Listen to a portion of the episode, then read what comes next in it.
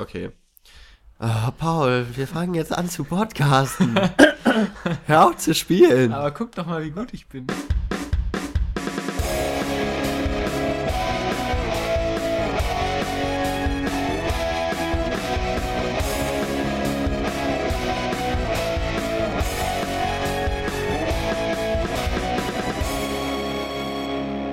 Hallo zusammen zur vierundvierzigsten Folge? Ja, nee, doch vierundvierzigste Doch, vierundvierzigste Folge wow. der Cinecouch. Äh, ich bin ein wenig verwirrt, weil ich einfach nicht mehr mitbekomme, wann ihr immer aufnehmt.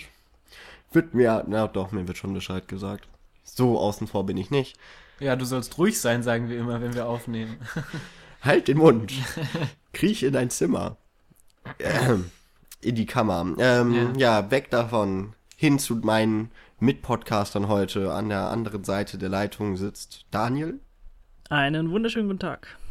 Und äh, neben mir der Paul. Hallo. Und neben mir der Jan. Hallo, ja. Meine Stimme habt ihr ja sicher wieder erkannt. Außer sie ist so verstellt, weil ich Schnupfen und so ein bisschen Hals ja. hab. Kriege ich wieder so einen Hals, wenn ich Paul neben mir sitzen ja. sehe. Ich glaube, die gleiche Konstellation hatten wir noch letztens erst, oder? Also letztens. Also so. Zumindest haben wir diese Konstellation jedes Vierteljahr. Uh, hm. aber sogar, ja, okay. Wann haben wir denn letztes Mal zu dritt geredet? Ich, äh... Ist eine Weile her. Hm. Aber diesmal, ähm, ihr habt es schon gelesen, machen wir die Vorschau, also die Kinovorschau für die kommenden drei Monate. Diesmal sogar rechtzeitig, bevor einer dieser drei Monate begonnen hat. Wir reden heute über April, Mai und Juni, die Kinostarts, die wir in froher Erwartung antizipieren. Da muss ich fast husten vor Vorfreude. Ah. Du musst das husten. Ja, ist richtig. Aber nicht vor Vorfreude. Dabei kommt doch so eine Hammerwoche als erstes. Genau. Naja, ja, da muss man ja. sich wirklich drauf freuen. Also ich muss ja sagen, dass ich dieses Quartal, was wir jetzt besprechen werden, so im Allgemeinen gar nicht so geil finde. Na, vielleicht können wir dich ja noch umstimmen. Vielleicht. Außerdem, das ist voll doof, am Anfang zu sagen, dann schrecken wir ja die Hörer voll ab. Nein, also, das ist voll super. Erstmal wird's ziemlich geil, ja. Und, ähm, ja, weil wir doch einige Filme auf dem Programm haben, wollen wir gleich starten in den ja. April. Und zwar mit einer Literaturverfilmung, Daniel. Oh ja, wir fangen mal nicht mit den Krachbumm-Action-Blockbustern an, sondern mit äh, ja, der nächsten Nick Hornby-Verfilmung. Also jeder kennt natürlich hier äh, High Fidelity oder, wie heißt der andere? About a Boy, kennt jeder. About a Boy, dankeschön. Ähm. Und jetzt kommt er mit A Long Way Down quasi um der Ecke. Ich, ich weiß gar nicht, wer. Ah doch, ich habe es mir sogar aufgeschrieben. Pascal Chemay? Möglich. Schätzungsweise wird er so ausgesprochen. Ist ein Franzose, der, äh, den ich noch nicht so oft gehört habe, der immerhin aber Assistant Director bei Leon der Profi war. Kann man schon mal Das kann man mal machen. Äh, dazu, dazu sagen, ja. Aber ist auch äh, schon eine Weile her, ne? Das stimmt allerdings, ja. Äh, es geht Film, es geht in dem Film und auch in dem Buch darum, dass vier Charaktere, die in dem Film nun von Aaron, Yo, Bitch, Paul, Imogen Poots, Pierce Brosnan und Tony Collett verkörpert werden. Und diese vier Personen treffen sich in gewisser Weise in der Silvesternacht auf einem Dach und wollen sich von eben jenem runterstürzen. Natürlich alle vom selben Dach. Das ist wahrscheinlich so der Umschlagplatz für Selbstmorde. So in wie der Brücken. In der Stadt, genau. Und, äh, naja, also wenn ihr mal jemals eine Nick Hornby-Verfilmung gesehen habt oder auch die Bücher kennt, dann ist das ja nicht, also der Stoff hört sich jetzt sehr, sehr dramatisch an, aber das entwickelt sich dann im Laufe zu einer, ja, doch selbst- äh, oder lebensbejahenden Komödie, so wie wir das kennen. Äh, der, der Trailer sah eigentlich ganz nett aus, ich bin mal gespannt. Äh, ich freue mich auch, Aaron Paul jetzt mal in was anderem als Breaking Bad beschauen zu dürfen und äh, gucken wir mal, was daraus wird. Ne? Also es könnte vielleicht so eine Überraschung sein, die hoffe ich mal nicht untergeht zwischen so den Sci-Fi-Actionern, Blockbustern und allerlei Kram, was da jetzt um die Ecke kommt in den nächsten Monaten. Ja, also ich werde mir den Film bestimmt auch angucken, weil ich äh, High Fidelity und About a Boy ganz gut umgesetzt fand, so von den Büchern. Aber ob ich da im Kino Zeit habe... Weil da kommt ja jetzt zum Beispiel auch noch sowas wie Nymphomaniac Volume zwei. Ich wollte es gerade sagen. Ja, aber ich hab den da stehen. Ja, ist richtig. Du hast die... Na gut, ist okay. Ja, okay. Na gut. Äh, über Nymphomaniac haben wir ja schon einen Podcast aufgenommen. Leider weiß ich nicht mehr, welche Nummer. vierzig. Das war vierzig. Nämlich tatsächlich auch der letzte, wo wir in dieser Konstellation zusammen saßen. Das siehst du, war vor einem Monat. Deswegen weiß ich das nicht mehr. Ja, ähm, wir hatten da schon drüber gesprochen. Der Film von Lars von Trier wurde ja zweigeteilt und beide Male gekürzt. Und dieses Mal werden wir auf jeden Fall, wenn wir uns den Film angucken, alle mit gleichen Voraussetzungen dann zu einem Gespräch, ob jetzt vor dem Mikrofon oder nicht, zusammentun können. Ähm, ja, die Geschichte wird dann weitererzählt, also Joe, gespielt von Charlotte Gainsbourg, die von Seligmann aufgenommen wurde, nachdem sie zusammengeschlagen oder zumindest äh, hart rangenommen äh, in einer Gasse gefunden wurde von Stanislaus Garsgård. Sie wird ihm wahrscheinlich jetzt weitererzählen, wie sie zu diesem Punkt gelangt ist und äh, vermutlich wird diese Rahmenhandlung dann selber noch etwas fortgeführt werden. Und vielleicht äh, hat Charlotte Gainsbourg diesmal auch selber einige Sexszenen und nicht ihr früheres Jungdubel. Jo. Genau. Ähm, der Cast ist eigentlich genau wie im ersten Teil. Wir nur werden jetzt nur ein paar Leute mehr, wir werden jetzt zumindest ja. noch ein paar Leute mehr sehen. Ja. Ähm, ja, aber dazu womöglich in ein paar Wochen nochmal mehr. Ich bin ja gespannt, wie der Rammstein-Einsatz dieses Mal ausschauen wird. Glaubst du, er kommt wieder? Eigentlich nicht. Mhm. Aber ich find's geil. Ja. Naja, aber das ist ja eigentlich Schnee von gestern. Ah, genau. Ähm, geil hatte ich mir auch Snowpiercer vorgestellt.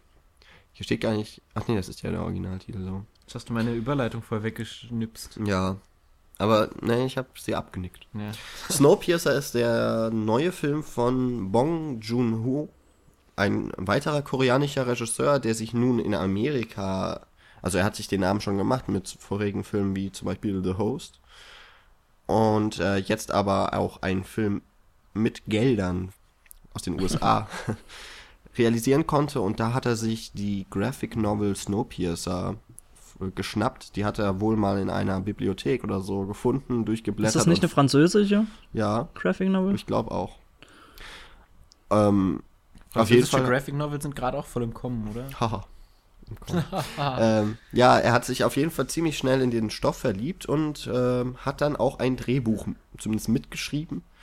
Und ja, worum geht es da? Vielleicht ke- kennen einige Leute den Trailer. Äh, die, der Snowpiercer ist der titelgebende Zug, der durch eine apokalyptische Zukunft fährt auf der Erde. Ähm, und eigentlich der, der einzige Ort ist, an dem die Menschheit noch überleben kann, denn die wurde von einer selbstverschuldeten Eiszeit quasi ausgerottet. Also es sind nur noch äh, Eis- und Schneemassen auf der Erde zu sehen. Und ja, in diesem Zug ist nach einem altbekannten Klassensystem eigentlich äh, nochmal in diesem Ökosystem alles unterteilt. Hinten sind also einige sehr arme und ziemlich karg lebende Personen und vorne im Zug kann man anscheinend das Leben in, naja, vollen Zügen genießen. Ah, ja. ähm, die Besetzung ist tatsächlich ganz cool.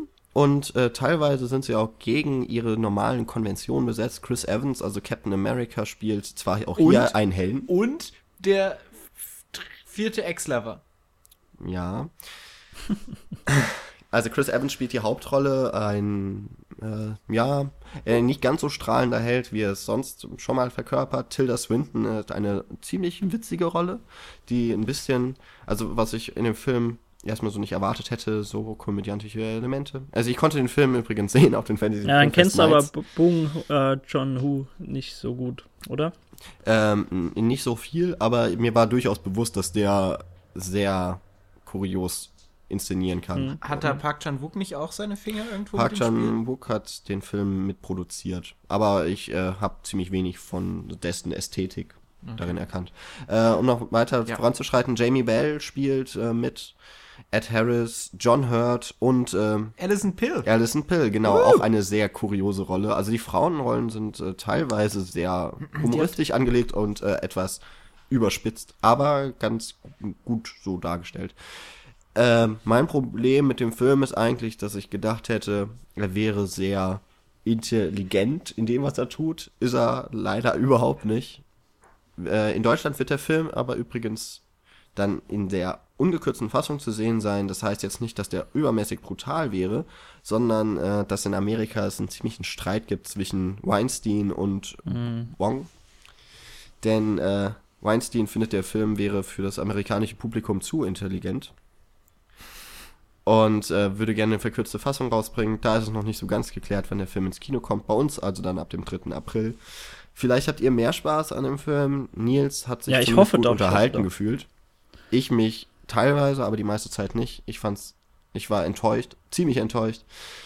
Und äh, das war so ein bisschen ein Elysium-Moment, wo ich auch irgendwie mehr erwartet hatte. Also ich freue mich ähm, eigentlich mal auf Alison Pill wieder. Die habe ich seit Scott Pilgrim, glaube ich, in kaum einer Rolle gesehen. Ansonsten, ja, guck mal The Newsroom. Ja, da weiß ich nur, dass sie da mitspielt, aber ansonsten, es ist wieder so eine Serie. Ah. Äh, Jan, was man zu dieser Weinstein-Affäre noch sagen kann, äh, also da geht es ja tatsächlich so um, lass mich nicht lügen, aber dreißig Minuten oder so, also das ist schon ein krasses Ding. Und ja, da kann man natürlich auch verstehen, warum Bong da einiges dagegen hat, dass der Film so zerstückelt wird. Ja, also der Film ist mit äh, etwas über zwei Stunden. Genau, ja. Also ich, ich würde jetzt nicht sagen, dass ich mich gelangweilt hätte, aber ich würde jetzt auch nicht unbedingt sagen, es muss alles drin sein, aber welche Szenen man jetzt speziell da rausnehmen könnte, ist auch mal dahingestellt. Also es, ach, ja, ist es so ein, kann man sich angucken eigentlich, ein Film. Und ich glaube, da wäre es, es wäre fast egal, ob man eine halbe Stunde rausnimmt oder nicht. Aber würdest du, würdest du jetzt eher Popcorn-Kino dazu sagen, wenn du sagst, er ist unglaublich blöd, aber unterhält ganz gut? Ähm, er möchte klug sein und äh, scheitert daran ziemlich. Und auf der anderen mhm. Seite ist er, glaube ich, zu behäbig inszeniert, als dass es richtiges Popcorn-Kino wäre. Und also auch die Schauwerte. Also dementsprechend nicht so der Burner sein dann an, an, den, an den Kassen in Deutschland. Nee, das glaube ich nicht. Also da ist zum einen der Regisseur kein zu großer Name in Deutschland und auch die Darsteller, die hat man zwar schon mal gehört, aber glaube ich ziehen in Deutschland auch nicht gerade die Massen ins Kino.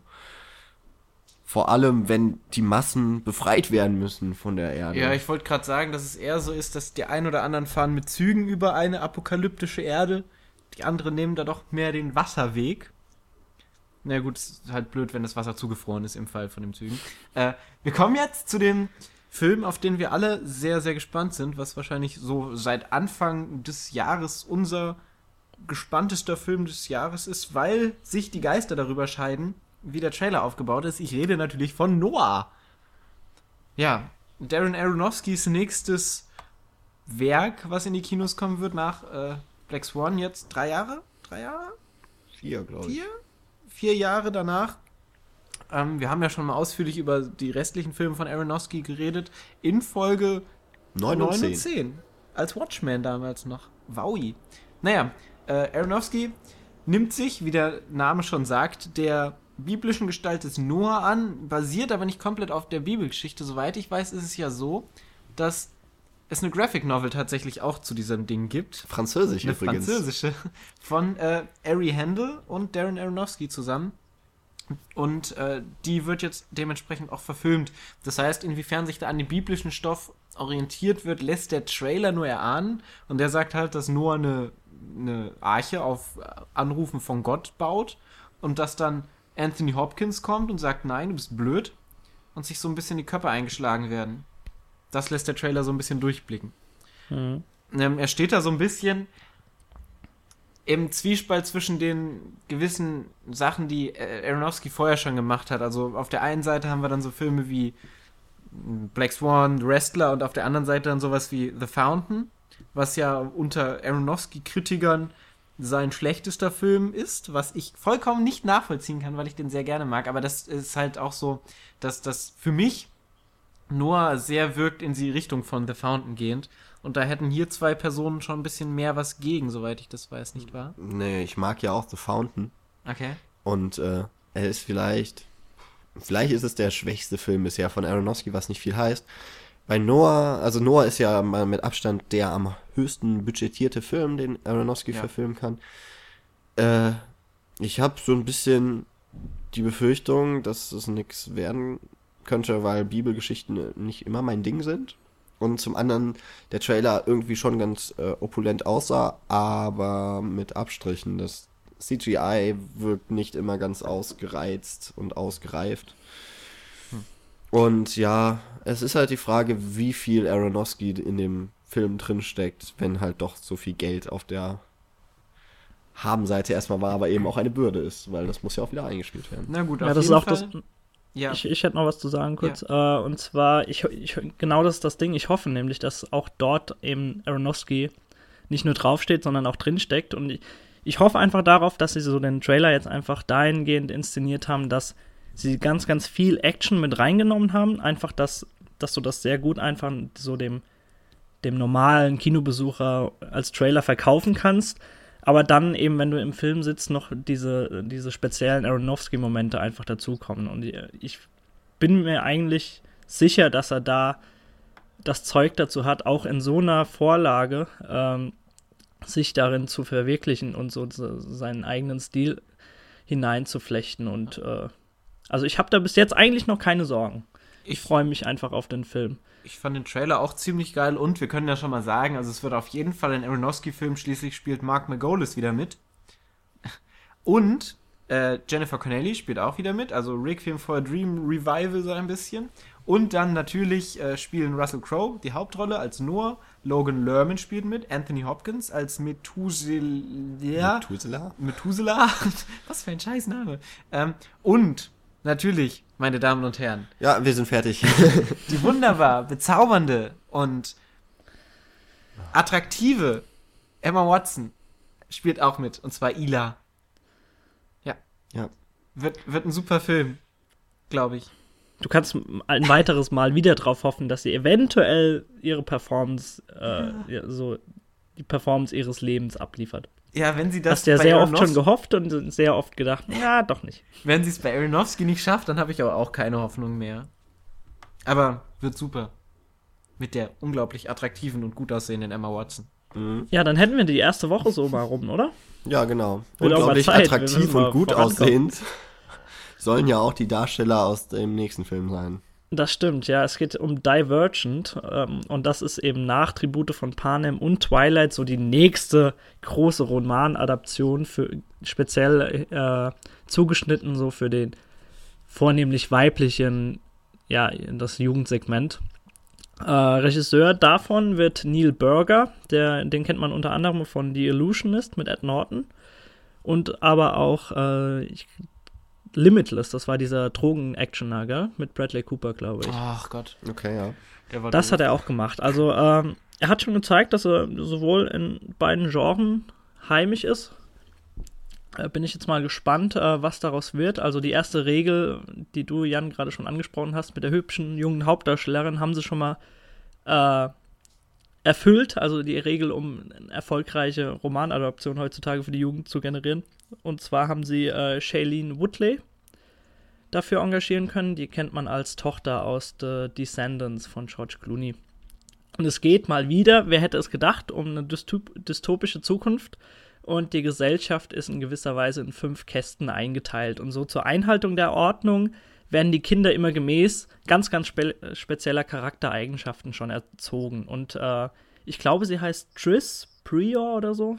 Shailene Woodley. Die haben ja ganz, ganz abstruse Namen, auch die äh, Jennifer Lawrence. Wie, hieß, wie heißt sie in? Katniss Everdeen. Katniss Everdeen, ganz schrecklich, finde ich immer noch.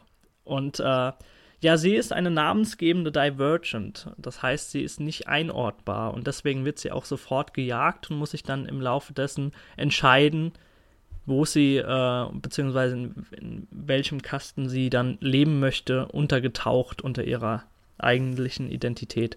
Ich bin keine, also ich weiß selbst gar nicht, wie viele Bücher es da gibt. Werden die noch geschrieben? Ist das eine abgeschlossene Reihe? Du hast dich vorbereitet. Schreibt ja. es doch in die Kommentare. Ja. Schreibt es in die Kommentare, genau. Also, naja, Fans von, von, sagen wir mal, lassen wir Twilight mal außen vor, aber Tribut von Panem können sich da bestimmt auf jeden Fall mal umgucken. Vielleicht wird das ja was. Ja. ja, also eher, genau, eher für Fans von Tribute von Panem, obwohl da genau. kommen ja auch noch zwei Filme, also aber es, äh, eigentlich. Aber es ist schon ein Jugendbuch, oder wie, oder was? Ja. Ich glaube schon, ja. Na gut, Na gut dann gehen wir jetzt nochmal ein kleines äh, ja, Generations, Generationchen zurück von den Jugendlichen auf die Kinder. Und wie wir alle wissen, ist das Schönste, was man einem Kind geben kann. Playmobil. Ja. Pfui. Nein, wir sind Team Lego. Also ich hoffe, dass wir alle Team Lego sind, oder? Aber natürlich. Gut. Äh, Team Playmobil war, die, die, die waren voll die Grobmotoriker, die haben noch nichts hingekriegt. Ja. Äh, auf jeden Fall, Lego. wie wir jetzt seit einigen Jahren wissen, nimmt sich Lego jedem Populärstoff an und macht ein Spiel daraus, die alle auch irgendwie gut sein sollen. Ich habe nie eins gespielt, aber hier so Fluch der Karibik Lego, Star Wars Lego, Herr der Ringe Lego, alles mögliche, Harry Potter Lego. Und jetzt gibt's einen Lego-Film. Und der wird von Kritikern tatsächlich sehr, sehr gut angesehen. Und ich war sehr überrascht, weil damals, als ich das erste Mal gehört hatte, es wird einen Lego-Film geben, habe ich gedacht, was soll die Scheiße? Muss man jetzt jede Marke ausschlachten bis zum geht nicht mehr? Ähm, aber der Film scheint tatsächlich ein echt gutes Mash-up von so allem, was man kennt, aus dem Lego-Universum zu sein. Also es soll auch Batman und so dann dabei sein. Also alles, was Lego irgendwie schon markentechnisch sich einverleibt hat, wird da wahrscheinlich auch irgendwo reinkommen. Jede also Figur, im Kern, die sie äh, schon mal hatten, ja. bauen sie erst einfach in den Film ein, da spart man ganz viel Geld. Genau. Im, Im Kern geht es ja eigentlich auch darum, dass es so eine, so eine Superheldenverfilmung ist und ja, genau. in dessen Zentrum aber so ein völliger Taugenicht steht, der dann die Welt retten soll. Und ich glaube auch, war es nicht so, dass, dass der Antagonist vorhat, alle Legosteine zusammenzukleben? Ich glaube, das ist die Prämisse des Films, dass sie das verhindern müssen. Ich hatte ja. gar nicht gewusst, das dass der Film super. so eine gute Story hat. Ja, doch. Also eine Story, nicht gut. Also, ja, äh, aber scheint, also solange er damit spielen tut, mit diesem ganzen Lego-Thematik, wird es bestimmt ganz lustig und hat, wie gesagt, Kritiker waren alle begeistert, aber fast durch die Bank. Das Publikum allein, alleine, allein das Merchandising rund um den Film, das ist so grandios, wenn ihr, wenn ihr mal äh, gesehen habt, dass jetzt für so Filmklassiker wie Ghostbusters oder so, oder so Lego-Sets ja. jetzt nochmal rauskommen. Oder war es nicht, nicht zu Simpsons und auch Breaking Bad? Ist da nicht auch was rausgekommen? Ich weiß es nicht. Die sind dann zwar heidenteuer, ganz ehrlich, da ja. muss man ganz schön hinblättern, aber das ist echt super. Also bei Ghostbusters, sagen, da, da wurde ich auch fast schon schwach. Wer da in der P R-Abteilung von Lego sitzt, der macht einen guten Job letztendlich. Ja. Auf jeden Fall, also, ja. Der Film hat ja auch wirklich, der hat ja sein Budget schon lange eingespielt, ja. in Amerika alleine, und ist im Moment der erfolgreichste Film zwanzig vierzehn weltweit. Ja. An den Kinokassen. Das äh, sagt schon was. Und das, obwohl mhm. er noch nicht mal international draußen ist, überall. Nicht überall, genau. Bei also, uns jetzt zum Beispiel auch erst ab dem zehnten April. Ne? Eben. Müssen wir noch ein bisschen warten, aber ich äh, werde ihn mir bestimmt anschauen. Also scheint vielleicht sogar mal ein Kinderfilm zu sein, den man mal wieder gucken kann. Ja. Ja. So viel dazu. Genau. Jetzt ähm, muss ich mal hier das, das Freudige das musst du mal wieder unterbrechen. Und äh, ich nein, ich habe keinen französischen Film jetzt parat, sondern einen polnischen Film. Und bis auf den Regisseur werde ich jetzt auch gar nicht versuchen, irgendeinen Namen zu nennen. Zum einen haben wir nicht so viel Zeit, zum anderen kann ich den eh nicht aussprechen. Also, es geht um den Film Ida von Paweł Pawlikowski. Ida ist ein... Äh, ist Ja, ein Film. Der Titel einfach. Es ist wirklich nur der Titel. Leider ist es nicht der Name der, Haupt, äh, der Hauptfigur Anna, die ähm, als Waise von einem Kloster, also in den sechziger Jahren in Polen, von einem Klosterorden aufgenommen wird als Novizin und äh, dann doch noch ihre so letzte verloren geglaubte Verwandte wieder trifft und herausfindet, dass sie zum einen eine Jüdin ist und zum anderen, dass da in ihrer Vergangenheit, in ihrer äh, in ihrer Familie doch einiges noch nicht ganz aufgeklärt ist. Natürlich äh, viel mit Nazi-Deutschland auch verbunden und der Besatzung Polens. Und äh, ich habe mir den Trailer mal angeguckt, der ist, äh, der fast ohne Dialog auskommt. Ich glaube, nur eine Zeile tatsächlich. Sehr schöne Bilder hat, dafür auch einige Preise schon gewonnen hat. Ähm, ist der in Schwarz-Weiß? Der Film ist in Schwarz-Weiß und offensichtlich in vier zu drei gedreht. Ähm, Hat beim Toronto Film Festival ähm, einen Ehrenpreis gewonnen. Und äh, ja, offensichtlich ist diese Hauptfigur, diese Anna, dann irgendwann auch so im Konflikt zwischen ihren beiden Glaubensrichtungen. Also nicht nur, dass sie eben eine christliche, zu einer christlichen Nonne erzogen wurde, aber eigentlich Jüdin ist, sondern eigentlich auch nochmal eine ganz andere ja, Kraft dann in sich entdeckt. Also offensichtlich mit Rachegelüsten wird dann noch gespielt. Das sah ziemlich, also es sah wirklich wunderschön gefilmt aus in dem Schwarz-Weiß. Und äh, ja, ich bin mal gespannt, ob der überhaupt hier irgendwo laufen wird. Soll aber ab dem zehnten April und ja. Könnte freut mich. Polarisieren. Ich würde aber jetzt gerne hören, wie du nochmal versuchst, einen Namen auszusprechen. Ich habe gerade ich hab gerade mein Gedächtnis ausgeblendet. Ach, ich wollte es vorlesen. Moment, ich gucke mm. nochmal. Wie hieß denn die Schauspielerin? Die Hauptdarstellerin war nämlich Agata Trzebuchowska. Nee, Agata Kuleczna. Also die beiden Hauptfiguren werden ja, von zwei Agatas. Ida. Aber das war die Ida, die Trzebuchowska. Ich weiß das, guck, da. Ida Lebenstein ist Agata Trzebuchowska. Ja. Mhm. Ja, Sister Anna. Das ist die Hauptfigur. Ach so. Ja, also, eben, das ah. ist äh, Trzebuchowska. Okay, ja. Okay. Mann, sei es drum, bereite dich doch mal vor. Ja, genau. Ja. Jetzt es wird doch ja, mal still. Ja, und Sommer. Weiter geht's, weiter geht's. Äh, meine Herren, was wollt ihr? Wollt ihr deutsche Tragikomödie oder Action? Ja, lass mal, noch bei der, lass mal noch bei der Tragik bleiben, dann kommen wir gleich zur Action. Alles klar. Das passt ganz gut. Dann fangen wir jetzt mit Stiller Sommer erstmal an. Äh, da hatten vorrangig ich, ich glaube, Jan, du hattest da dann keine Zeit spontan, äh, hatte ich die Ehre, auf unserem Filmfestival in Mainz, das Films, den schon zu sichten als Eröffnungsfilm. Dabei handelt es sich um eine französisch-deutsche Tragikomödie von äh, Nana Noël. Und da geht es um eine, ja, eine Kunsthändlerin eigentlich. Christine heißt die, wird gespielt von Dagmar Mansell. Äh, und die wird im Zuge einer Auktion einfach stumm. Keiner weiß warum, keiner kann es klären und die Ärzte können ihr auch nicht helfen. Von einer Auktion? Naja, einfach, also sie, sie besucht gerade eine Auktion und kann auf einmal nicht mehr reden. Okay. Also das hat nichts mit der Auktion zu tun. Ja. Und äh, im Zuge dessen fährt sie dann nach Südfrankreich, äh, in diese, in die, ja, in die Familienvilla, sage ich es jetzt mal, und fängt da natürlich dann auch noch eine Fa- Affäre mit dem Freund ihrer Tochter an und Chaos ist natürlich dann vorprogrammiert. Und das ist eine, ja, eine sehr erfrischende deutsche, französische Koproduktion und äh, ganz, ganz tolle Schauspieler dabei. Und äh, den kann man sich definitiv mal angucken. Also der wird auch nicht sehr, sehr lange in den deutschen Kinos laufen, das befürchte ich jetzt schon mal. Äh, wenn ihr, wenn ihr den Film irgendwo seht, dann äh, gebt ihm einen, gebt ihm eine Chance. Also er ist wirklich sehr, sehr schön erzählt. Äh, die Charaktere sind sehr schön ausformuliert. Allein die, die Freundin von ihr, ich habe leider mir den Namen jetzt nicht aufgeschrieben, aber die, die hat auch eine super Rolle angedichtet bekommen und äh, wirklich ganz, ganz toll. Hm. Äh, ist, hat die ein Kind? Ja. Die Hauptdarstellerin? Eine Tochter. Im, im Film Im oder Film? Im echten Leben? Ja, ja hat Film. sie. Hat sie. Muss, muss die das Kind auch stillen? Nein, äh, sie ist schon äh, achtzehn, neunzehn irgendwie so. Ah, Mann, Paul. Okay. Mach mir ich gehe nicht auf deinen Joke drauf ein. Du kannst, kannst vergessen, der war so schlecht.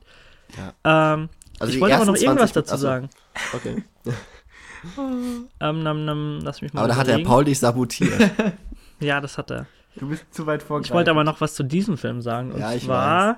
Genau, die, die, die Beziehung zu ihrer Tochter. Da hast du trotz deinem schlechten Gehversuch, äh, den du da machen wolltest, äh, hast du einen netten Aspekt noch reingeworfen, weil die Beziehung zu ihrer Tochter wird einfach ganz, ganz toll dadurch ausgedrückt, dass sie nicht reden kann, weil sie verstehen sich einfach nicht und haben auch sehr, sehr lange nicht miteinander geredet und jetzt, jetzt treffen sie wieder aufeinander und sie ist einfach still und kann deswegen ihrer Tochter viel, viel besser zuhören und das ist auch in, in wenigen Momenten ganz toll gelöst in dem Film. Und apropos sabotiert, können wir jetzt auch zum Actioner weitergehen und zwar zu Action. Uhu. Sabotage. Äh, Wer bist du und was hast du mit Jan gemacht? Ja, dem, dem ersten richtigen Arnold Schwarzenegger Comeback, also so nach so kleinen Cameos bei Expendables und so den leichten Gehversuchen bei The Last Stand und Escape Plan. Jetzt das richtige Comeback wieder, also so sagt zumindest der, der Trailer, lässt das vermuten und äh, Arnie befehligt ein Einsatzkommando, das ordentlich so in der Drogenszene aufräumt. Und äh, nachdem sie dann ein Safehouse mit, ich glaube, mehreren Millionen Dollar dann leer räumen, geraten sie dann ins Visier eines Drogenkartells. Ja, mehr braucht man eigentlich nicht dazu sagen. Ganz klassisch, wie es auch sein soll bei einem Actioner, passt die Handlung auf äh, einen Steckbrief. Mehr wollen wir natürlich auch nicht. Wenn der Film das verspricht, was der Trailer bis jetzt hält, wird der eigentlich super für Actionfans. Äh, Solltet ihr euch definitiv dann vormerken. Ja, wenn man wieder Bock hat auf Arnie. Obwohl ich ja sagen muss, Last Stand war irgendwie witzig. Das ist richtig. Ich fand den super. Ach, Arnie und im übrigens, ist was man, super. was man auch noch dazu sagen kann, der Film ist äh, von David Ayer. Der ist auch so für Genrekost äh, wie Training Day und SWAT und allerlei Filme bekannt. Also der, der versteht was von seinem Element. Ja. Gut.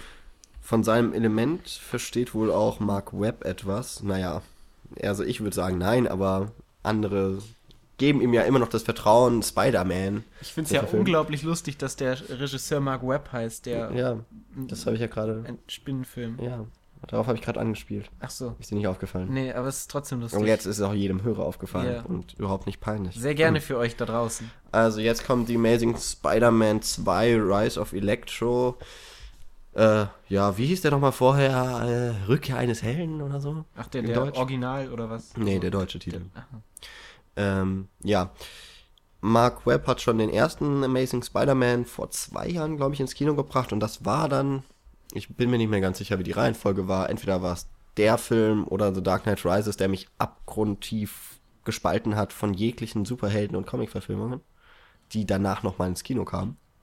Und äh, der Trailer zu Amazing Spider-Man zwei wird mich ganz sicherlich nicht wieder umstimmen. Stimmen, genau. Und ja, ich kann eigentlich nur noch mal sagen, was ich schon im Trailerpark geschrieben habe, wenn so die nächsten Blockbuster alle aussehen werden, nämlich wie ein Computerspiel in Mies, dann will ich das gar nicht mehr mitbekommen. Ja, Superheldenfilme waren sowieso immer doof. Das stimmt nicht. Doch, das stimmt. Nein. Das stimmt nicht. Tim Burton hat aus Batman wirklich ähm, tolle ja, Fantasy-Filme gemacht. Keine Ahnung, habe ich nie gesehen. Aber, äh, ja. Raged immer. Also mir ist das egal. Hat mich Spider-Man fand ich sowieso schon immer scheiße. Fand ich die damaligen Verfilmungen auch doof. Nein, die von Sam Raimi sind... Nee, die fand ich doof. Unterhaltsam. Doch, die kann man gucken. Aber was mich viel mehr traurig stimmt, ist, äh, dass Mark Webb anscheinend jetzt komplett in, in Hollywood angekommen ist, leider, glaube ich. Also... Wir kennen ihn natürlich vom grandiosen fünfhundert Days of Summer und ich glaube, das war's damit. Er ist jetzt einmal bei Marvel angekommen. Ja, da kommt ja. man anscheinend nicht mehr raus. Da ich kommt man schon, nicht mehr raus. Amazing Spider-Man drei ist announced für zwanzig sechzehn, mhm. also ist ja, er dann danach auch wieder. Sie, sie haben ja geplant, alle zwei Jahre, wenn nicht sogar jedes Jahr, irgendwas zum Franchise rauszubringen. Also ja. Ja. Wahrscheinlich wird dann in Phase drei des äh, Avengers Kosmos...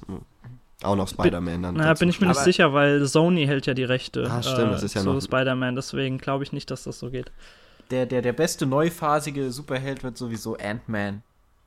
Ja, aber dazu kommen wir erst später in diesem Jahr. Das ist richtig. Nicht nee, kommen wir erst im übernächsten Jahr dazu. Oh, sehr gut. Kommt erst zwanzig fünfzehn raus. Sehr der einzige Superheldenfilm, auf den ich mich freue. Ja. Aber kommen wir mal zur letzten Woche des Aprils, genau. würde ich sagen. Ja. Zu transzendenten Erfahrungen. Das ist richtig. Äh, Und jetzt würde ich direkt Transcendence sagen, aber das klingt dann jetzt immer so doof, wenn so zwei... Egal, Transcendence ist der Film mit Johnny Depp in der Hauptrolle. Das ist, glaube ich, das, was den bisher so am populärsten macht. Äh, ja, Rebecca Hall und Morgan Freeman sind auch noch dabei. Und es geht prinzipiell von dem Regisseur Wally Pfister. Jetzt habe ich natürlich nicht geguckt. Wally Pfister ist der Kameramann ja. von Christopher Nolan. Ach ja, genau. Das ist nämlich sein erster Film, den er directed. Also äh, bei dem er Regie führt, lieber Jan, für dich nochmal. Und äh, genau, der war Christopher Nolan, Kameramann. Ich fand den Trailer ziemlich interessant, weil es geht auch so ein bisschen um, also es ist ein Science-Fiction-Ding und Johnny Depp wird körperlich, glaube ich, verletzt, angeschossen, erschossen, wie auch immer und ist geistig so jemand, der sich wohl mit Computern sehr gut auskennt und dann seinen Geist in einem Computer neu programmiert und dann kommt dann halt alles, was so mit bei, bei so Science-Fiction, dystopischen Gedöns, dass er dann Allmachtsfantasien bekommt und also so sah es im Trailer zumindest aus und dann so ein bisschen ausrasten tut. Ähm, finde ich aber von der Grundprämisse unglaublich interessant. Also wir haben in Philosophie immer so ein bisschen drüber gesprochen in den Vorlesungen, von wegen inwieweit das menschliche Gehirn überhaupt digital darzustellen ist und was das damit zu tun hat. Jetzt hege ich zwar nicht allzu große Hoffnung, dass in diesem Film, diesem Spektrum der Gedankenwelt ein großer Raum eingeräumt wird, wird. Überspielen, einfach überspielen. Wir sind professionell. Aber ähm, so rein prinzipiell finde ich es von der Grundprämisse sehr schön. Also es erinnert mich so ein bisschen an Matrix, was ja auch so mit Digitalisieren so ein bisschen einhergeht, was aber so ein bisschen mehr auf die psychologischen Aspekte eingeht und vielleicht auch so ein bisschen diese Philosophie, die dahinter steckt, ansprechen könnte. Das wäre ziemlich geil. Darauf hätte ich Bock. Das wäre mal wieder so ein Science-Fiction-Ding mit ein bisschen mehr Hintergrund, was wir selten haben in letzter Zeit. Das wollte Vor ich gerade erwähnen.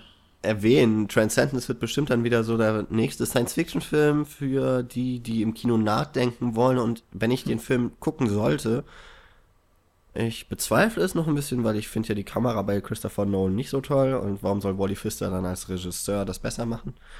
Werde ich entweder wieder enttäuscht oder ich lache alle aus, weil ich sage, ich hab's doch gewusst, der wird scheiße. Ich habe ja auch nicht gesagt, dass er klug wird. Ich habe die Hoffnung, dass es sein könnte, dass es jemand... Und du stellst, also so ein bisschen so ein pseudo-intelligenten Ding meinst du jetzt, dass es wieder ja, das, so ein Nolan-Pseudo-Intelligenz das, wird. Ja, wie alle Science-Fiction-Filme, die in den letzten Jahren rauskamen, die irgendwie... Nach Matrix. Nein, ich glaube, seit den achtziger Jahren kam kein wirklich intelligenter... Matrix war intelligent. Also jetzt bring mal nicht hier die Matrix. Ich habe meine Hausarbeit damals in der Schule, in der zwölften Klasse über Matrix und die philosophischen Aspekte in Matrix drüber geschrieben. Das war schon intelligent. Von dir? Auch von mir. Okay. Doch, Matrix. Um von eurer Diskussion mal wegzukommen, äh, ja. wo ich besonders noch drauf Bock habe, ist einfach Johnny Depp mal wieder in einer anderen Rolle zu sehen als seiner typischen. Also er ist ja mittlerweile echt so seinem eigenen, also das nennt man ja Johnny Depp-Syndrom, anheimgefallen. Man kennt ihn ja eigentlich nur so als halb betrunkenen Charakter, den er seit äh, Fluch der Karibik geprägt hat. Und Na, das gut, hat sich so auch durch alle Filme so ein bisschen gezogen. Und die anderen Filme, die anders rauskamen, sowas wie Rum Diary, sind dann gefloppt, ne? Genau, der, der ist aber auch zu Recht gefloppt, muss ich sagen. Auf jeden Fall freue ich mich mal, Johnny Depp mal wieder zu sehen. Also wie gesagt, der Trailer sah auch ansprechend aus und äh, ich bin gespannt. Also ich bin ja jetzt sowieso auch nicht so der Science-Fiction-Fan, aber wenn es so ein bisschen mit potenziellem Brain dahinter steht, dann äh, mal gucken. Okay. So, und wenn ihr wissen wollt, wie es Paul wahrscheinlich immer so geht, wenn er neben mir steht, dann guckt twenty, free, twenty Feet from Stardom, oh. weil da steht dann ungefähr der Paul von mir weg. Ja, das ist richtig. Deshalb fühlst du dich immer so, ne? Nee, es geht ja darum, wie du dich fühlst und wie sich andere Background-Sänger denn so fühlen, oh, was für ein Leben sie führen. Ich wäre gerne schwarz und würde in einem Gospelchor Background tanzen und schnipsen. Und singen vor allem. Und singen.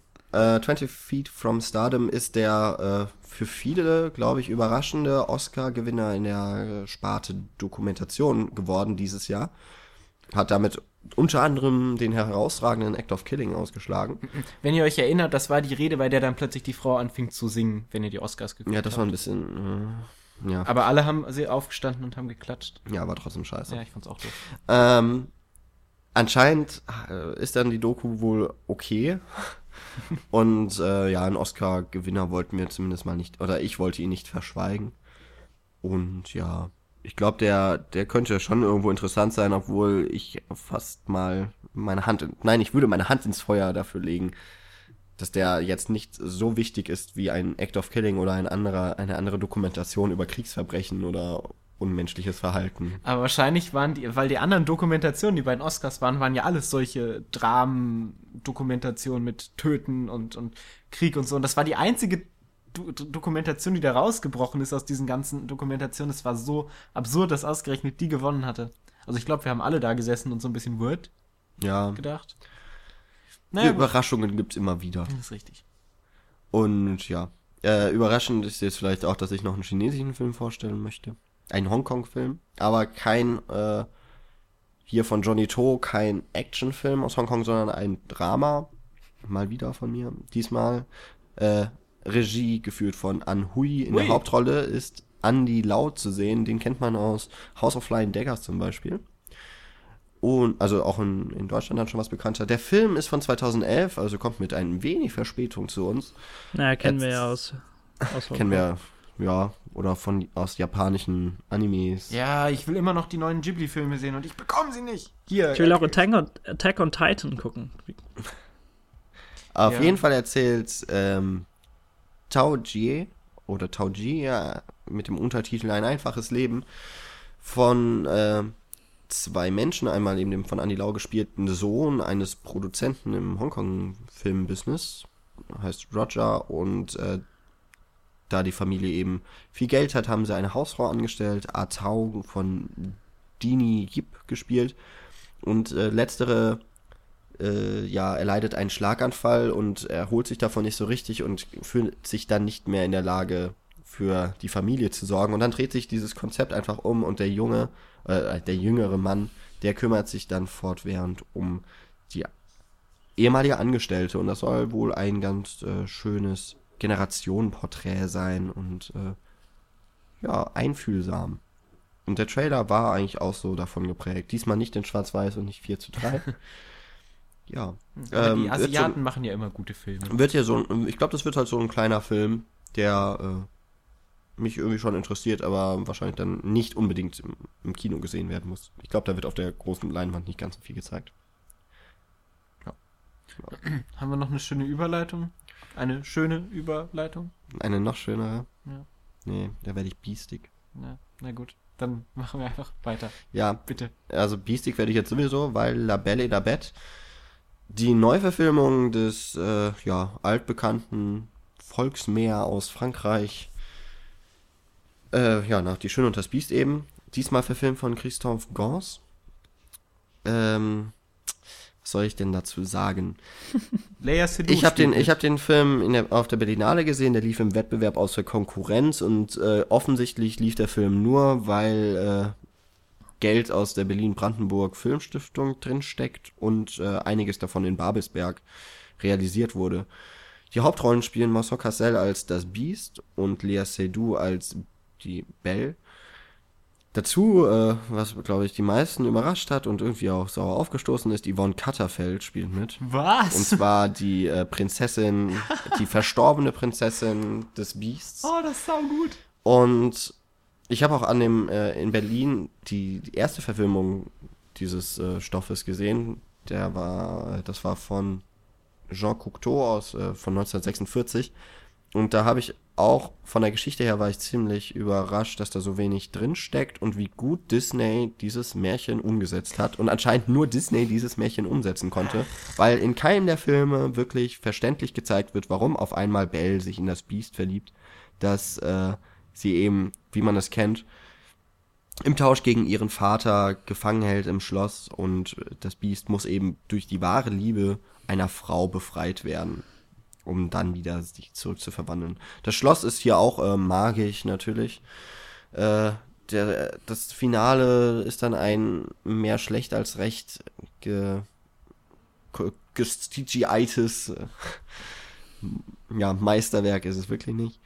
Äh, das sieht nicht toll aus, es ist nicht spannend und die Figuren sind eigentlich auch nicht interessant. Das einzige Gute ist, dass Léa Seydoux tatsächlich schön aussieht. Und der Film noch ganz okay anfängt, weil er, ähm, wie ich das eigentlich bei Märchengeschichten eigentlich immer ganz mag, mit auch dieser Geschichte, die vorgelesen wird aus einem Buch, mhm. beginnt und das immer mal wieder einfließen lässt.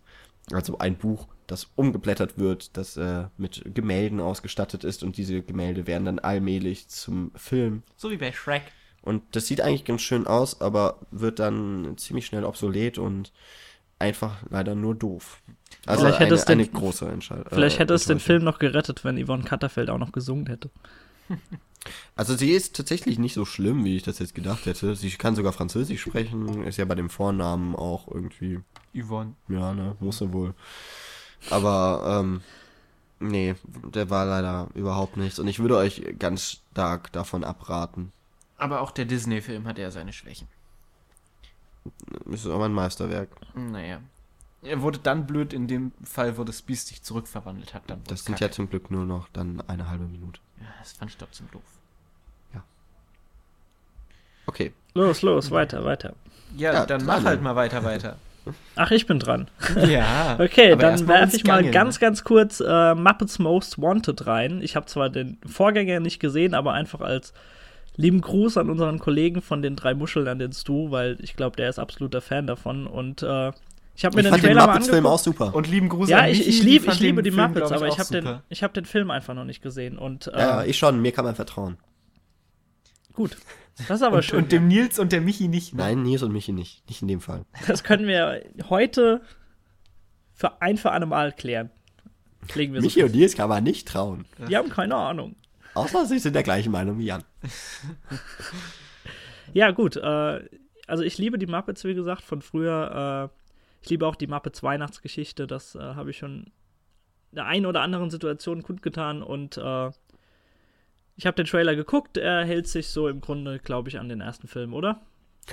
Ähm, ja, also die, die Trailer sind halt deswegen eigentlich ganz cool, weil sie immer wieder auf Social-Media-Einflüsse ja. eingehen. Also ja, ich glaube, der erste Teaser war so mit Twitter-Kommentaren von das den Figuren aus dem aus Muppets. Nee, von, von Reaktionen auf den Film, glaube ich, so mit äh, Hashtags und so. Ja, aber auch waren einige dabei, das waren die Figuren der Muppets, so. Die gezwittert haben, ja, in Anführungszeichen. Da kenne ich mich nicht so mit aus. Ähm, das Einzige, was mich ein bisschen, was ich schade finde, ist halt, dass eigentlich von dem Muppets-Film von, ich glaube, zweitausendelf, ich glaube, keiner auch mehr in der wichtigen äh, Rolle dabei ist. Also Jason Segel, der ja ein riesen Muppets-Fan ist und eigentlich mit Grund dafür war, dass der Film rauskam, macht gar nicht mehr mit. Dafür jetzt Ricky Gervais.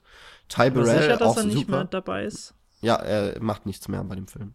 Auch nicht produzieren und so? Nee. Okay, gut. Ist er vollkommen raus mittlerweile. Mhm. Aber äh, Ty Burrell, den kennen einige vielleicht aus der Serie Modern Family.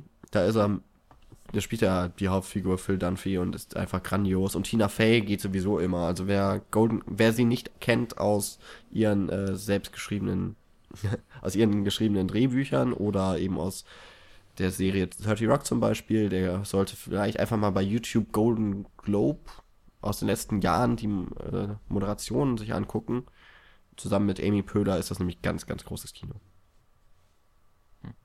Fein. Also es sind immer noch gute Personen dabei. Genau. Das jetzt wird es wieder Fall. Dramatisch, ne?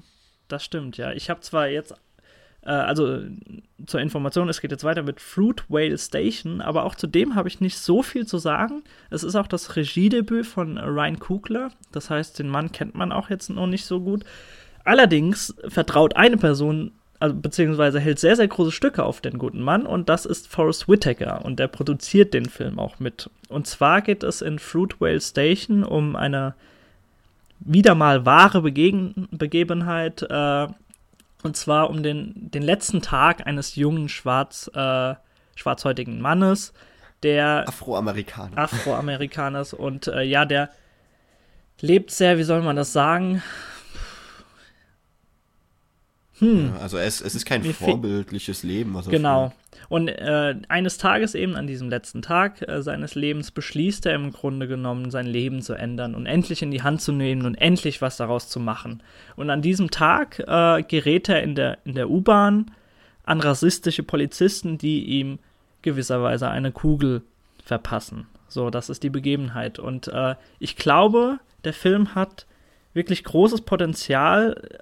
Was, also der, der Trailer verspricht auch, dass die Kamera sehr, sehr nah an den Charakteren ist, und es könnte wirklich so eine, eine sehr intensives Charak- Charakterdrama werden. Mal schauen. Also wie gesagt, für Ryan Coogler, da hat man auch jetzt noch keine äh, Tatsachenberichte von, von anderen Filmen von ihm. Ich habe den Namen selbst noch nie gehört, aber ich fand den, äh, den Trailer ganz, ganz toll, deswegen wollte ich den auf jeden Fall mal hier reinwerfen. Ja, also ich freue mich aus, auf den Film, seit ich gesehen habe, dass er im U S iTunes Store angeboten wird, aber nie zum Ausleihen. Mhm. Das ist mittlerweile, glaube ich, aber auch geändert. Also den Film, den, ich glaube, den sollte man gucken. Der wird auch echt überall eigentlich gelobt, wenn man was darüber lesen kann. Genau. Ja, und dann haben wir auch den April abgehakt. Uiuiui, wir sind schon ganz schön fortgeschritten. Aber der April bietet eben auch sehr viel großes Kino. Ich merke nur, dass ich mich gerade ganz schön zurücklehnen kann, so bei den ganzen Filmen, die vorgestellt werden. Naja, macht ihr immer. Ja, du kommst auch wieder dran. Ja, ja, irgendwann dann. Genau. Ähm, der Mai, ja. Alles Neue macht der Mai, ne? Nur Daniel bleibt halt weiterhin am Reden. Das stimmt, ja. Ähm, man könnte vielleicht noch davor, für alle Hangover-Fans und von diesen null acht fünfzehn-Humor-Dingern, könnte man Bad Neighbors noch reinwerfen. Ja, dann haben wir das jetzt auch gemacht. Dann mach mal weiter. Nee, aber lass mal reingeworfen sein. Also ich mag ja Hangover nicht. Ja, ich, ich auch nicht. Ich finde es ganz, ganz schlimm, aber Bad Neighbors, das, ich glaube, das geht so in diese Richtung. Hab, also für alle Leute des, des stumpfen Humors, die abends abschalten wollen, bitteschön, rennt da alle rein. Aber wir, hab, f- wir machen weiter mit guten Moment, Filmen. Moment, Moment, Moment. Habt ihr das Interview mitgekriegt von äh, Galifianakis und, und Obama? Natürlich. Ich habe gesehen, dass es das gab. Ich habe es aber noch nicht angeguckt. Wo, ganz, wo, ganz äh, grandios. Galifianakis, äh, Obama fragt, warum er keine, also warum er, er ist ja der letzte schwarze Präsident von den U S A, weil ja seine letzte Amtszeit jetzt ist. Und dann meinte er, naja, es ist jetzt deine letzte Amtszeit, du hast ja keine dritte mehr. Und dann hat dann Obama zu ihm gemeint, naja, manchmal ist es besser, keine dritte mehr zu haben. Ich musste jetzt an Hangover denken. Ne, hat auch alles in die Scheiße geritten. Mhm. Fand ich lustig. Das war allgemein das Interview, das ist echt super. Also wie schlagfertig Barack Obama selbst bei so einem Comedian er, ist, ganz, ganz er toll. Er kann sich halt echt gut verkaufen, ja, das muss man ihm zugute lassen. Also für einen Politiker ist das so ein bisschen das, was er kann, sich den Menschen nahe bringen. Aber ich mhm. habe auch eine Person äh, parat, die sich seit Jahren auch sehr, sehr gut verkaufen kann, vor allem als, Regi- äh, als Regisseur. Und zwar geht es um Jason Reitman, der jetzt mit Labor Day wieder an den Start geht. Äh, dabei handelt es sich mal wieder um eine Romanverfilmung. Also Juno und so weiter, das ist natürlich alles selbst ah, geschrieben gewesen. Mit der aber, wunderbaren äh, Ellen Page. Aber sowohl Thank You for Smoking als auch Up in the Air waren beides auch Romanverfilmungen. Also das äh, ist ihm nicht fremd. Und in Labor Day geht es um die alleinerziehende Kate Winslet, äh, die von ihrem Mann verlassen wurde und die den ja, so einen Tag äh, in der Stadt verbringen möchte und dort fährt sie gewisserweise Josh Brolin an, der auch blutverschmiert ist und äh, als wäre er auf der Flucht. Und den nimmt sie dann mit nach Hause und äh, ja, pflegt ihn in gewisser Weise gesund. Und er könnte sich so herauspuppen als, als der Mann, der die ganze Zeit fehlt und wirklich einfach mal diese Vaterfigur wieder verkörpern könnte. Dummerweise stellt sich dann heraus, dass er gerade aus dem Gefängnis ausgebrochen ist und jetzt weiß sie natürlich nicht oder steht im Zwiespalt, ob sie ja diese ganzen Vorteile, die sie jetzt äh, hat, da endlich mal wieder ein Mann im Haushalt ist oder Oder ob sie Angst davor haben muss, dass es vielleicht sogar in einer Geiselnahme resultieren kann. Das, das, diese zwei Punkte stehen dann im Raum. Ähm, ich bin mal gespannt. Ich, für mich hört sich das jetzt nicht so als wie ein klassischer Jason Reitman-Stoff ja, an, weil das sagen. sind ja diese typischen Tragikomödien. Also, ganz, ganz, also er hat ja seinen ganz, ganz eigenen Humor. Aber gerade in Up in the Air oder jetzt auch Young Adult äh, waren auch sehr... ja, wie soll man das sagen, sehr intensiv, sehr, hatte, hat seine traurigen Momente und ich bin aber mal gespannt. Lustigen, aber ich hatte immer das Gefühl, dass so Lustige immer mehr so im Vordergrund stehen. Ja, auf jeden Fall, genau. Und aber Young Adult nicht. Gut, okay, den habe ich jetzt noch nicht gesehen, aber ich habe äh, Thank You for Smoking gesehen und Juno und die waren ja beide immer, also vor allen Dingen Thank You for Joking, äh, Smoking war ja, Thank You for Joking, Freudscher war das. Oh. Äh, der war ja schon zwar sehr bissig, aber dann doch sehr lustig dann. Oh, bissig, das ist ein satirisch. gutes... Das ist ein gutes Stichwort. Ist das so? Ja. Ist das so? Für den nächsten, ja, für den nächsten Film. Oder ah, ich bin schon wieder dran. Zu sagen, ich überlege gerade, ob ich meine Gedanken zu Ende formuliert habe zu dem Film, aber ich glaube schon. Also, äh, ich bin mal echt gespannt, wie er mit dem Sujet umgehen kann. Also, es, es hört sich einfach sehr, sehr ernst, sehr dramatisch an. Bin mal gespannt. Vielleicht versucht er sich auch einfach mal an was Neues, Jason Reitman. Genau, bissig, bissig wird's jetzt. Äh, und zwar mit endlich der lang erwarteten Sci-Fi-Perle Godzilla. Die Kaijus sind wieder los, nachdem Roland Emmerich ja achtundneunzig bereits alles ordentlich an die Wand gefahren hat äh, mit seiner Verfilmung von, von dem ganz, ganz populären, vor allem im asiatischen Raum, äh, also von dem Kaiju-Genre, dem Subgenre so. Ähm. Ja, das, das ganze Projekt wurde Gareth Edwards, heißt der gute Mann, glaube ich, wenn ich ihn jetzt nicht verwechsle mit dem Regisseur von dem, von dem Hochhauskloppler. Heißt Gareth Edwards, oder? Mit dem Hochhauskloppler meinst du äh, The Raid? The Raid? Genau. Äh, Godzilla, jetzt der neue, mhm. ist von, Moment, schauen wir nach. Gareth Edwards, glaube ich. Gareth Edwards, ja, ist richtig. Dankeschön. Ähm, der gute Mann hat bis dato nur sein Spielfilmdebüt abgegeben nach äh, einigen kurzen Projekten äh, namens Monsters. Von dem bin ich sehr, sehr großer Fan. Also Monsters war so eine, eine ganz stille, eigene, einprägsame Genreperle und hat eher, also in seinen Momenten hat er eher dadurch geglänzt, dass du eben keine Monster gesehen hast und nur so die pure Zerstörung. Also er ist ganz, ganz toll erzählt, sehr ruhig erzählt. Für alle Fans, die äh, so den, so den klassischen Monster-Actioner erwarten, ist der Film überhaupt gar nichts. Da unbedingt die Hände davon lassen. Aber ich bin jetzt mal gespannt, wie einfach so ein Mann mit einem Sujet wie Godzilla das jetzt umsetzen kann und eventuell auch seinen Stil damit einbringen kann. Weil äh, natürlich wollen alle bei Godzilla die großen Momente, die großen Action-Momente, wenn, äh, ja, wenn das Militär auffährt und gegen Godzilla kämpft. Aber ich denke mal, dass er da ein Händchen dafür hat, auch dort so die, diese Chancenlosigkeit der Menschheit gegen so eine Übermacht darzustellen. Ja, äh, gerade diese Übermacht ist ja auch im Trailer immer sehr zentral gewesen, so was ich mitgekriegt habe, ne? Also du hast Godzilla ja bisher, glaube ich, noch kein einziges Mal wirklich im Ganzen gesehen in diesen Doch, ganzen hast Trailern du. Und so. Hast ja? du. Ähm, gut, also inzwischen. Zumindest so, so das Gesicht und so weiter, das hast du mittlerweile schon gesehen. Ja, genau, aber das da Gesicht haben sie auch schon, aber nicht so im ganzen, im ganzen Umfang, meine ich. Also dass du vom, vom Schwanz stimmt, bis ja. zum Kopf diese ganze Godzilla-Figur siehst, das ja. meine ich, das hast du einfach noch nicht gesehen. Das stimmt, ja. Also er kann sich auf jeden Fall auch auf äh, seinen Cast verlassen, der ist wirklich äh, grandios, da Namen über Namen, das ist Ken Watanabe, Bryan Cranston, Aaron Taylor-Johnson, den man als Kick-Ass kennt, die wunderbare Elizabeth Olsen oder auch Juliette Binoche, also da kann er sich echt äh, verlassen auf seinen Cast.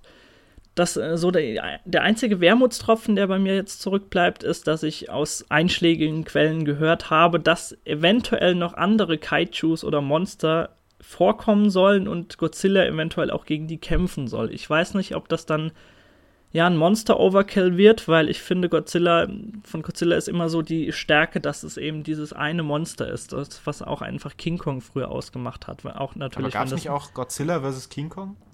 Es gibt hunderte Godzilla-Verfilmungen, die in die Richtung gehen. Aber das meine ich ja jetzt nicht, diese, diese Crossover-Dinger. Also ich bin mal gespannt. Äh, wenn sie es nicht übertreiben, wird der ganz, ganz toll für Genrefans. Und äh, ich hoffe, dass er es nicht an die Wand fährt. Ich vertraue dem Mann eigentlich. Also ich fand, der Trailer sah schon ziemlich cool aus. Ich fand den ganz, ganz super, den Trailer. Vor allen Dingen, dass du eben so wenig von, von, dem, von dem Viech siehst. Also du siehst dann den Schwanz oder mal den Kopf. Aber wirklich nicht so in der Große. Das fand ich schon ganz gut. Ja. Äh. Aber wir sollten nicht so lange über diesen Film reden, sonst wird es hier zu monothematisch. Äh, wenden wir uns lieber dem Stereo zu. Oh, ja. Dann tu das. Äh, kann ich jetzt leider auch nicht allzu viel sagen zu dem Film äh, namens Stereo, ein deutscher Thriller von Maximilian Erlenwein. Der hat sowas gemacht wie Schwerkraft. Das ist richtig. Also, aber ich habe noch keinen Film von dem gesehen, also ich kann da jetzt nicht so viel zu sagen. Ähm, Das, was mich an dem Film erstmal prinzipiell reizt, ist der Cast. Vor allem die beiden Hauptdarsteller. Das sind nämlich Moritz Bleibtreu und Jürgen Vogel. Die mag ich eigentlich schon ganz gern leiden. Und äh, ich finde, das Plakat sieht auch sehr schön aus. Ähm, das sind so gemorftes Face von äh, Jürgen Vogel und Moritz Bleibtreu. Ist das diese mit dem Halbafro da? Ist das das? Mhm. Ja, genau. Ah, okay. Weil halt die Glatze von ja, Vogel und die äh, Haare von Bleibtreu. Und das R von Stereo ist so kornmäßig äh, verdreht. Ähm, sieht eigentlich vom, vom Aufmachen her ziemlich cool aus. Und äh, leider gibt es dazu noch keinen Trailer. Also ich habe noch keinen Trailer gesehen. Ähm, und die Story wird auch eher diffus gehalten. Also es geht wohl darum, dass Moritz Bleibtreu in das Leben von Jürgen Vogel ähm, eindringt und dann irgendwas Vergangenheitstechnisches einfach wieder hochkommt. Äh, aber es könnte man deutscher Thriller, ich glaube jetzt neulich war sogar eine Presseverführung, wo wir nicht hingegangen sind, ne? Mhm. Egal. Auf jeden Fall, ähm, könnte das ein guter Thriller sein? Also ich bin gespannt und würde mir den gerne anschauen, wenn Zeit dafür ist. Ja, also der Film lief auch auf der Berlinale. Ach ja. Und äh, falls David uns hört, der bei uns auch schon zu Gast war, mal in einer früheren Folge, der hat sich sehr auf den Film gefreut, weil er äh, großer Verehrer von Maximilian Erlenwein ist. Er war nicht ganz so angetan, aber sehr viele auf der Berlinale haben den Film gelobt dafür, vor allem weil äh, Genre-Kino auf dem Filmfestival sehr wenig zu sehen ist, und aus Deutschland erst recht nicht. Ja. Ähm, der äh, wird bestimmt ganz interessant. Obwohl äh, ist er eben auch wieder so eine Doppelgänger-Geschichte, das kann auch mittlerweile ein bisschen ausge- auserzählt sein. Ja. Aber Thriller, gute Thriller hatten wir in Deutschland ja eigentlich kaum. Ja, das stimmt. Kann man immer gebrauchen. Eben. Ähm, Doppelgänger-Geschichte, oder? Nee, kommt erst später. Schade, ja. Wäre jetzt ein schöner Übergang gewesen. Achso. Naja. Ähm, nee, vorher noch kurz äh, zu einem zu einer Biografie, nämlich den Film Grace of Monaco von Olivier Dahan. Dahan. äh, also das ist ein Franzose, deswegen weiß ich jetzt auch nicht, wie man ihn ausspricht, der für La Vie en Rose, glaube ich, sogar einen Oscar bekommen hat, oder? Bin mir nicht ganz sicher. Äh, die Hauptrolle spielt Nicole Kidman und sie spielt eben die Grace Kelly, die Grace of Monaco eben. Es ist jetzt irgendwie Äh, kam nicht letztes Jahr äh, der Film über Diana raus mit Naomi Watts, also wieder so eine äh, weibliche Biografie, der man sich annimmt, bei der irgendwie die Frau scheitert, da gab es auch mal, also in, die eigentlich nur dadurch interessant wird, dass die Frau am Ende scheitert in ihrem Leben, in irgendeiner Weise, oder leiden muss. Da gab, habe ich auch mal einen wirklich interessanten Blogbeitrag zu gelesen, warum, oder äh, wie sich Biografien, verfilmte Biografien von Frauen und Männern unterscheiden, dass es bei den Männern eher um die Erfolge geht, bei den Frauen um das Leiden und das Zerbrechen. Ja, wobei der Wolf of Wall Street ja jetzt auch wieder gegenläufig ist. Naja, aber es geht ja auch eher um seine Erfolge. Ja. Aber ähm, wenn ich den nochmal finde, werde ich den verlinken, weil ich den äh, sehr lesenswert finde. Ich glaube, es war auf der Seite von den Filmosophen. Ja, äh, viel mehr kann ich eigentlich zu dem Film jetzt auch nicht sagen. Ich glaube, ich hatte mal einen Trailer gesehen. Das Ganze sieht ganz opulent aus. Und äh, ich meine, die, die Figur oder die Gestalt Grace Kelly hat ja auch schon so einen gewissen Status um sich. Hatte die eigentlich irgendwas mit der Kelly-Family zu tun? Nein, im Ernst, ich habe das früher immer gedacht. Nein. Hm, schade. Grace Kelly war Schauspielerin. Hm. Naja, aber kann ja sein. So, prinzipiell. Ja, nein. Na gut. Okay. Damit hätte ich auch äh, alles Wichtige und in der Kürze über Grace Monaco, Grace of Monaco gesagt. Und wir kommen zum nächsten. Ja, kommen wir zum Lieblings- wir Lieblings- machen. Wir haben noch das Lieblingsthema für dich, Jan, glaube ich, jetzt am Start, oder? Können wir mal zu Superhelden, würde ich sagen. Mit Ellen Page. Ja, die X-Men sind dann tatsächlich... Oh, sorry, jetzt habe ich es... Spoiler! Verdammt. Aber äh, diese Superhelden, die sind mir noch fast am liebsten im Moment. Ich habe in letzter Zeit tatsächlich auch Bock, mir die ganzen alten Filme von denen nochmal... Äh, ja, da musst du auch echt sortieren. Also da, sind nicht, da ist nicht nur Genrekunst dabei. Da sind auch echt ganz, ganz schlimme dabei. Vor allem die, die Ableger nur mit Wolverine. Also die kannst du echt den Hasen geben, aber... Ah. Okay, kommen wir aber zu X-Men Days of Future Past oder im Deutschen, glaub, Zukunft ist Vergangenheit oder so. Ja, das Ein ist richtig. Kongenialer Titel, natürlich. Aber ja. dahinter, also hinter diesem grandios blöden Namen, verbirgt sich trotzdem eventuell die, die beste Entscheidung des Superhelden-Universums, vor allem in Marvel, ever. Eventuell. Und zwar Warum? ist Bryan Singer jetzt wieder auf dem Regiestuhl und die Idee ist einfach, die alle Stärken des neuen Franchises, also des Reboots um James McAvoy und Michael Fassbender mit den Stärken des Alten zu verbinden. Und zwar wird Wolverine quasi in die Vergangenheit geschickt, also Wolverine kann ja nicht sterben.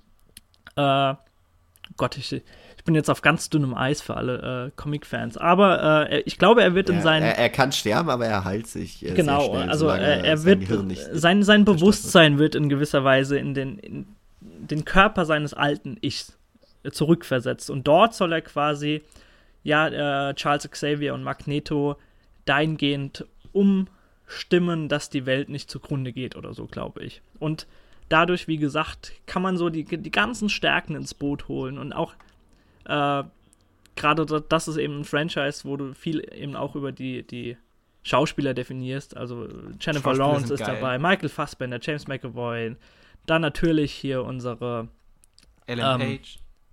Ja, die meine ich jetzt gar nicht, aber Patrick Stewart und Ian McKellen, also Anna wenn, Pickin, wenn das Halle nicht, Berry, wenn das Peter nicht Dinklage. Peter Dinklage, hallo, Peter Dinklage. Genau, ich, ich muss gerade mal gucken, wie lang der Film gehen soll. Jeder darf so eine Minute mitspielen. Das, ähm, das ist meine große Angst, also wenn es mh. nicht zu viel ist und wirklich ein Overkill bevorsteht und alle so nur wirklich dann Cameos bekommen, das ist wäre sehr, sehr schade. Ich hoffe, dass er, dass Bryan Singer das irgendwie hinbiegt, dass jeder seinen Part bekommt und alles ich, in sich griffig stimmt. Ich habe jetzt gelesen, gespannt. dass tatsächlich äh, Halle Berrys Part so gut wie rausgeschnitten wurde. Ja, das ist auch die Schli- also Storm mag ich überhaupt gar nicht in dem Und Fall. Sie nur noch in einer Szene vorkommt und irgendeine andere Schauspielerin wurde auch fast komplett rausgeschnitten. Aber es war nicht Ellen Page. Mhm, okay. Ähm, Äh, wer spielt denn da noch mit? Also Jennifer Lawrence war es auch nicht und Ellen Page war es nicht. Sonst spielt da irgend noch eine ja, andere. Die Anna Paquin genau. könnte es theoretisch sein. Glaub, Rogue noch, ist eigentlich fertig erzählt. Dann war, glaube ich, noch Anna Paquin, die auch fast komplett rausgeschnitten wurde. Oh. Weiß es aber nicht. Also habe ich jetzt neulich erst gelesen. Genau. Gerade zu dem Thema noch. Also das könnte vielleicht dann doch der einzige Superheldenfilm sein, der mich nochmal ins Kino lockt, so in, den, in der nächsten Zeit. Genau, also da, das Ganze ist zwar auch Marvel, aber krass. Wenn ich mich jetzt nicht ganz irre, hält, hält auch dort die Rechte, wie bei, also bei Spider-Man hält ja Sony die Rechte. Ich glaube, hier ist es Activision. Ich bin ich mir jetzt glaub, nicht Fox, sicher. Oder? Fox kann auch sein, ich weiß es nicht. Vielleicht teilen sie das auch mit, mit Gaming-Rechten und Filmrechten. Das kann natürlich alles sein. Auf jeden Fall äh, ist das eben in dem Marvel-Universum so, so diese ein, eine Sparte, die für sich separat steht. Und ich hoffe, dass sie einfach konsequent weiterentwickelt wird. Äh, ich, also ich mag den Bryan Singer hat ja den, den hat ja den Original X-Men gedreht, gell? Und ja, den zweiten, und den ja. Zweiten. Genau, also den zweiten, ja. Also dem Mann vertraue ich das Ganze an und ich hoffe, dass das jetzt wieder in die richtige Richtung lenken kann, was die letzten jetzt auch. Ich, ich habe zwar den, den neuesten Ableger mit Wolverine, habe ich nicht gesehen, aber so die, die Kritikerstimmen waren da ja auch eher zerfetzend. Bin mal gespannt. Also ich hoffe, das ich wird was. Das, ich finde das Franchise aber so unglaublich verwirrend. Also ich weiß, dass ich mal einen X-Men-Film gesehen habe und ich weiß, dass ich einen zweiten X-Men-Film gesehen habe, aber jetzt sind so viele Ableger und so viele Vor-Sequels, Prequels rausgekommen, ich habe überhaupt keinen Überblick über diese ganze Franchise. Also ich bin so, so kompliziert ist es nun wirklich noch nicht. Doch. Es gibt die Trilogie und davor kannst du ansiedeln das Reboot. Aha. Und dazwischen wird das Zukunft des Vergangenheit spielen und die Wolverine-Teile kannst du dir eh schenken. Gibt es nur drei X-Men-Filme bisher? Nein, es gibt, es gibt die Trilogie und jetzt gibt es die zwei neuen und es gibt die zwei Wolverine-Teile. Genau. Und die also, zwei neuen. Und der letzte neue war nicht so gut. Das war First Class. Doch. Der war super. Der war ganz toll. Da war jetzt, wo dann Ellen Page und Jennifer Lawrence zum ersten Mal mitspielen. Ellen genau. Page spielt im dritten. Ja, Ellen stimmt, Page spielt das spielt er ja. Bei First Class mit. Ja. Ich glaube, das erklären wir dir nach dem Podcast, weil ah. wir sind schon über die Zeit und wir haben noch ein paar Filme. Oh und vor allem jetzt auch noch so einen komplizierten Film. Ich, ich habe ihn immer noch nicht verstanden. Also, es geht, es geht um den äh, neuen Film von Denis Villeneuve. Und zwar heißt der Enemy. Denis Villeneuve kennen die meisten, wahrscheinlich aus dem letzten Jahr, von einem der besten Thriller der letzten Jahre, Prisoners. Ähm, in Enemy spielt wieder Jake Gyllenhaal die Hauptrolle, dazu noch Melanie Laurent die meiste Zeit, und äh, bitte alle Herren hö- herhören, äh, die meiste Zeit nackt, so. Jetzt dürfen die Frauen auch wieder genauso äh, gespannt sein. Schuh. Äh,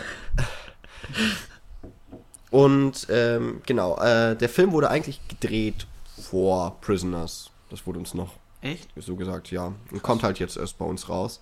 Ich habe ihn auch auf dem Fantasy Filmfest Nights gesehen, noch vor Snowpiercer, und von Enemy bin ich deutlich mehr überzeugt. Obwohl ich, obwohl ich ihn nicht äh, in seiner Gänze verstehe. Weil du doof bist. Ähm, weil der Film eine sehr kuriose Erz- äh, Erzählung hat. Es und weil er darum, doof ist. Dass Dass Jake Gyllenhaal eine Doppelrolle spielt. Also hier geht es um Doppelgänger, und zwar spielt er einmal den Lehrer, oh, den Lehrer Anthony, äh, an einer, der lehrt Geschichte an einem College, und gleichzeitig äh, spielt er noch einen eher unbekannten Schauspieler namens Adam.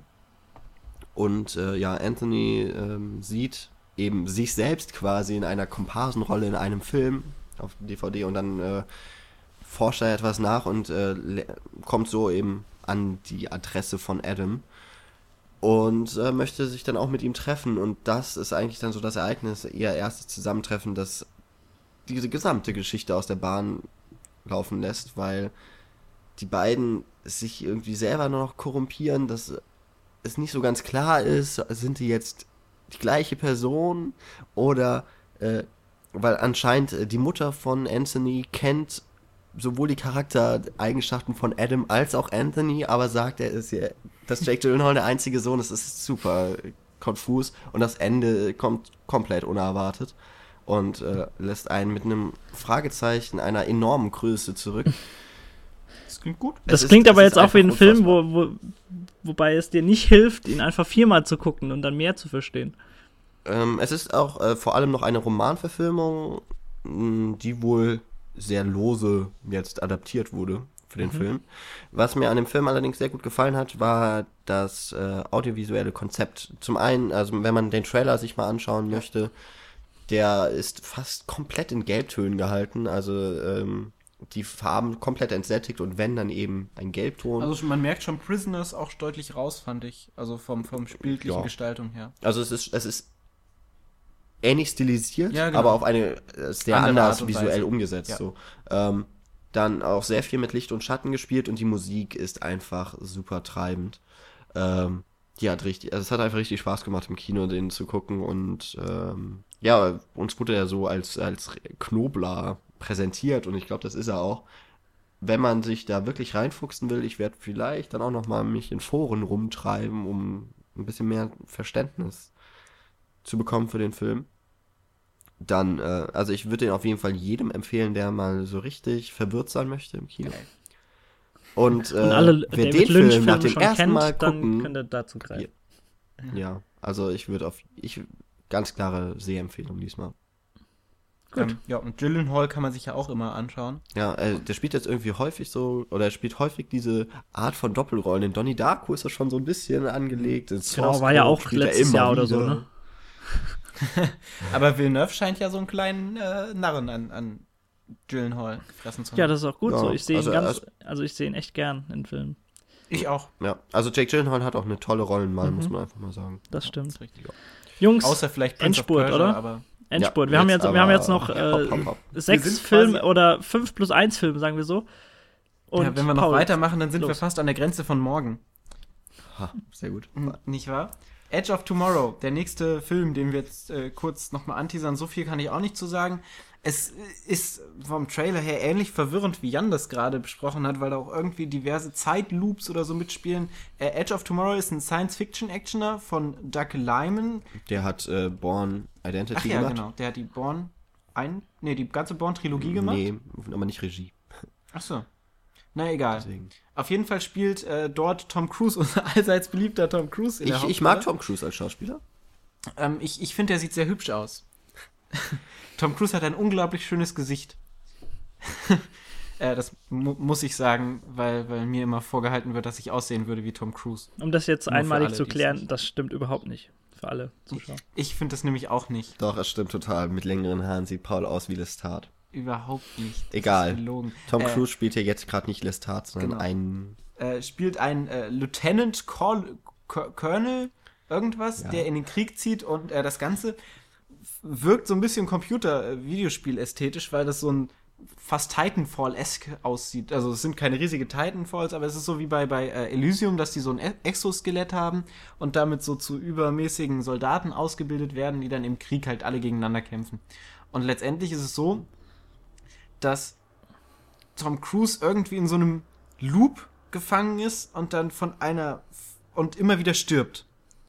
Und, und dann immer wieder am Leben ist und dann wieder stirbt. Und irgendwie muss er diesem Loop entkommen. Und da gibt's eine, eine Frau, die ist gefeierter Kriegsheld und die nimmt Kontakt zu Tom Cruise auf und versucht ihm so ein bisschen zu helfen und zu leiten und so ein bisschen der Mentor von Tom Cruise zu sein. Und äh, ja, dann geht's halt zum einen um dieses Action-Ding und äh, um diesen Krieg, der da herrscht und zum anderen um die Rolle des Tom Cruise, der so aus diesem Loop ausbrechen möchte. Und das sah so rein prinzipiell gar nicht so schlecht aus. Könnte auch wieder nur so ein Science-Fiction-Ding sein, der sich viel klüger hält, als er letztendlich ist. Ich glaube, das wird einfach äh, Tom Cruise nächstes Oblivion.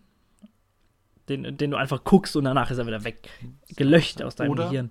Minority Report. Nein, das wird er Minority definitiv Report nicht. Ist ein, Minority oh, Report da ist, ist ein Science-Fiction-Film aus den letzten Jahren, der tatsächlich klug ist. Siehst du? Ja, ich meinte ja, da, dazwischen kann er... Vielleicht wird er ein Minority Report. Nein, wird er nicht. Nein, wird er nicht. Der Trailer hat auch nicht so ausgesehen. Nee, aber Emily Blunt, ist das diese Kriegsheldin? Also ja. Emily Blunt sehe ich ja auch sehr gerne. Ja, ich glaube, das war Emily Blunt.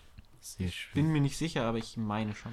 Gut. Ja, glaub schon. Dann kommen wir jetzt von Kämpfen aus Science-Fiction-Welten in äh, ja. Kämpfe im Wilden Westen, die relativ gefährlich sind. Äh, gefährlich sind. Äh, und zwar A Million Ways to Die in the West.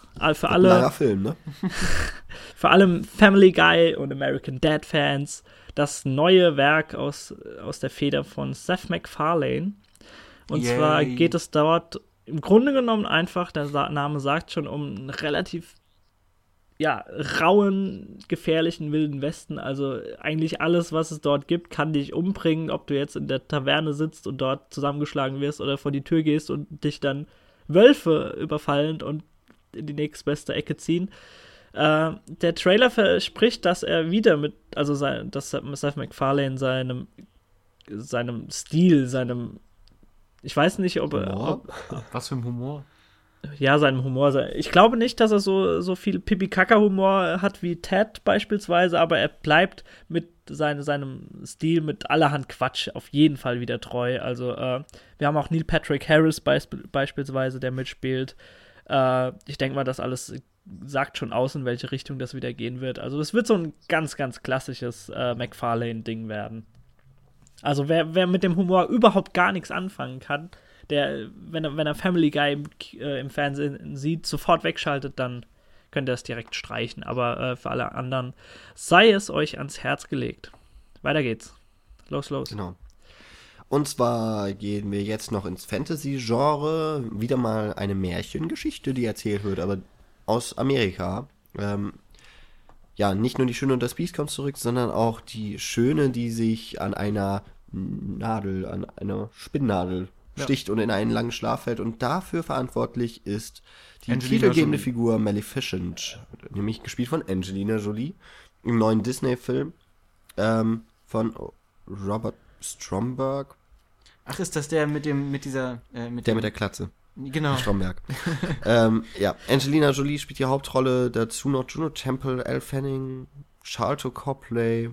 Sieht schon ganz gut aus. Sam Riley hat man auch schon mal ge- Charlotte gesehen. Copley macht andere Filme als außer die von Blomkamp. Was da los? Na, da, da darf er ja alle paar Jahre nur ran. Da, da muss er ja irgendwas dazwischen machen. Ja, stimmt. Ja, ähm, ja kurz zur Geschichte. Wer, also das, die Dornröschen oder Sleeping Beauty Geschichte von Disney äh, verfilmt, auch schon mal als Zeichentrickfilm. Ich glaube, in den fünfziger Jahren äh, dürfte so ziemlich jedes äh, Kind der, der Welt einfach kennen. Ähm, Diesmal wird das Ganze halt umgedreht und man erfährt die Geschichte aus der Perspektive der bösen Hexe, eben Maleficent, die der Prinzessin Aurora, so heißt nämlich Dornröschen eigentlich, ähm, an deren Geburtstag einen Fluch auferlegt, dass sie, ich glaube, mit sechzehn Jahren eben in einen ewig währenden Schlaf, also eigentlich glaube ich, dass sie sterben sollen, dann nehmen die anderen Feen noch also so ein bisschen Korrektur vor, dass sie halt nur hundert Jahre schläft, bis sie wach geküsst wird von einem Prinzen. Ja, und diese Geschichte wird jetzt eben noch einmal erzählt und das Ganze in so einem ähnlichen Look wie äh, vor ein paar Jahren schon mal Alice in Wonderland oder ich glaube im letzten Jahr war das ähm, der Oz-Film. Und äh, bei, bei ein bisschen End- wie Snow White hat's mich ja, auch, hat es mich Ja, das wollte ich jetzt das auch, auch sagen, so bisschen, genau. Ja. Das. Aber ich, ich, es sind auch viele Leute, ich glaube sogar, dass der Robert, dass der Robert Stromberg vor allem für Visual Effects, genau, zuständig war und äh, egal, gucke ich jetzt nicht weiter. Also der, der kennt sich zumindest mit Computereffekten ganz gut aus und dann wird er vielleicht auch als Regisseur da ganz gut Anweisungen geben können. Mich hat es auf jeden Fall, ja stimmt, auch an Snow White so ein wenig erinnert, aber eben auch an diese Alice in Wonderland, also die letzten Disney äh, mhm. großen Verfilmungen von ja, der Das ist jetzt gerade auch wieder voll im Rennen, das Ding. Und äh, was mir bei Alice nicht so gut gefallen hat, bei Oz hat es irgendwie komplett gepasst, dieses kunterbunte C G I-Gewitter. Bei Maleficent ist das jetzt nicht mehr so bunt, sondern ziemlich düster und äh, vor allem die äh, Angelina Jolie wird richtig cool geschminkt und mhm. äh, hat ein tolles Kostüm einfach bekommen von den Machern. Die sieht schon äh, sehr bedrohlich aus, wohl so bedrohlich, dass äh, das Baby, das sie da äh, verflucht, ein eigenes Kind ist, weil man, weil man, weil die Macher die Angst hatten, dass das Kind, wenn es, wenn es die Frau da vor sich äh, nicht kennt, ewig psychische Probleme haben wird. Ich glaube, ja, sie haben aber in, in Angelina Jolie auch die perfekte Besetzung gefunden. Also zum einen ja, ist sie einfach voll wieder ihrer ihrer Darstellung so in der Öffentlichkeit. Ja, das stimmt, aber sie ist einfach so eine wunderhübsche Frau, die aber ex- also passend zum Film so eine extrem abgründige Seite verbergen kann, also zumindest was den Film jetzt angeht. Und äh, sie ist einfach sehr unverbraucht jetzt in den letzten Jahren gewesen in vielen Filmen. Also ist einfach schön, sie mal wieder zu sehen. Ich glaube, da haben sie echt eine, äh, eine gute Wahl getroffen. Und ich glaube, wenn das, wenn Disney das hingebogen bekommt, dass äh, Maleficent ein Erfolg wird, äh, werden uns in den nächsten Jahren ganz sicher noch andere Filme, also Realverfilmungen dann äh, erwarten. Also ich bin auch skeptisch gegenüber die Trailer, die haben mich auch nicht so wirklich mitge- mitgerissen. Da fand ich das C G I tatsächlich auch immer sehr schlecht in den Trailern, wenn dann diese Pflanzen und so kamen, das hat mich immer recht angenervt. Hm. Ich weiß nicht, mal schauen. So, dann gehe ich noch ganz kurz äh, für den Juni, den wir jetzt noch äh keine Angst, der ist äh, nicht sehr gut bestückt mit Filmen. Da fängt das klassische Sommerloch an, glaube ich. Ja, äh, normalerweise, also im letzten Jahr haben sich die Blockbuster alle im Sommer, im frühen Sommer mm, genau. gedrängt. Daraus hat Hollywood und auch die deutschen Kinobetreiber haben sie ihren, haben sie ihre Lehre gezogen und das ein bisschen entschlackt. Äh, ich habe nochmal einen französischen Film, der äh, namens Violette mir mal angeschaut, zumindest den Trailer. Das ist eine erneut eine Biografie und noch als Drama mit betitelt. Äh, Violette ist äh, der Vorname der Hauptfigur, Violette Leduc, gespielt von Emmanuelle Devaux. Das ist eine äh, Autorin gewesen, in so einer Nachkriegszeit, sechziger, siebziger Jahre so ungefähr, spielt das dann, glaube ich, hauptsächlich, die ähm, ja, so die Sexualität für Frauen zum ersten Mal so richtig, in Frankreich zumindest, in Büchern niederschreibt und ist eigentlich so eine, ja, eine Femi- ja, feministisch ist es jetzt nicht unbedingt, aber eine, auf jeden Fall die Frauenfigur stärkende Rolle spielt in der Gesellschaft und äh, ja, da so ihre größeren Probleme hat mit, mit äh, sich selbst und auch mit ihren Vertrauten und Freunden in ihrer näheren Umgebung. Das äh, sah halt für ein Drama, war irgendwie genug Konfliktpotenzial dabei. Das ist ein französischer Film, also irgendwie immer mein Ding. Und ja, das, den wollte ich euch nicht vorenthalten. Dann Anfang Juni. Ja. Äh, wenn ihr auf eurer Hacienda sitzen solltet und euch äh, fragt, was können wir mit den Abend machen, dann haben wir jetzt den richtigen Film zum Salsa-tanzenden Abend.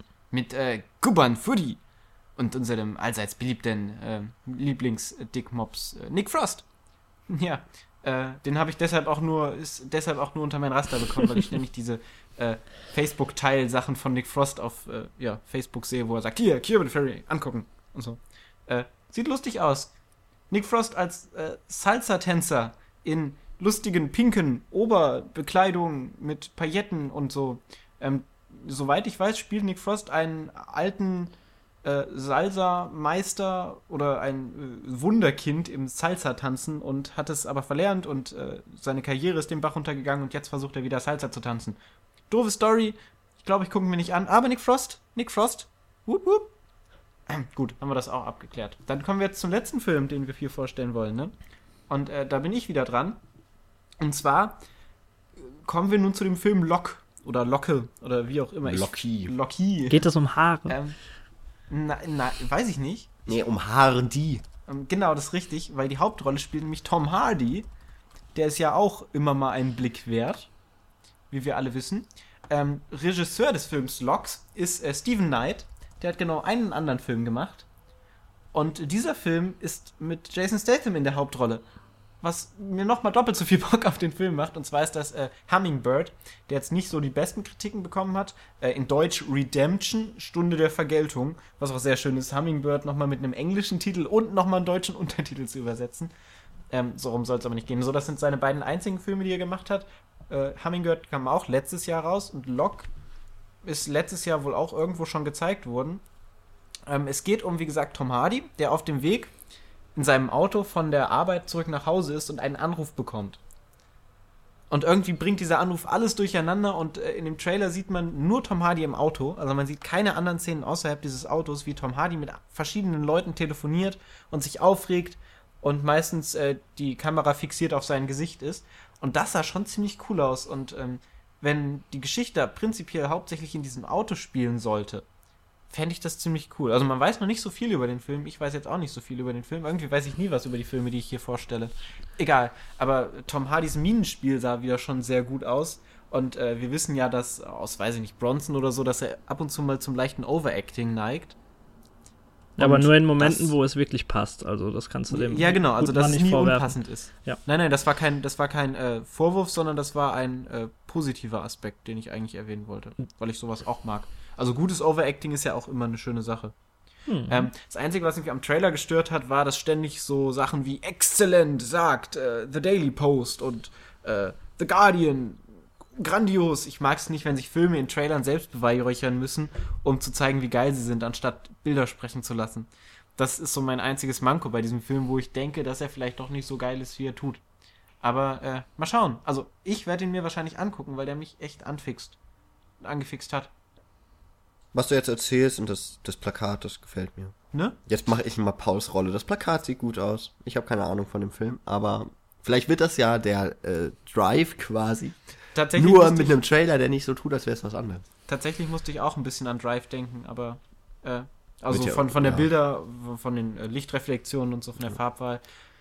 Äh, bin ich sehr gespannt drauf, wirklich. Sehr, sehr gespannt. Hat jetzt von fünfhundertneunzig Usern auf IMDb auch nicht so eine schlechte Wertung, aber das hat ja nichts zu sagen, das ist das ja nicht ist repräsentativ.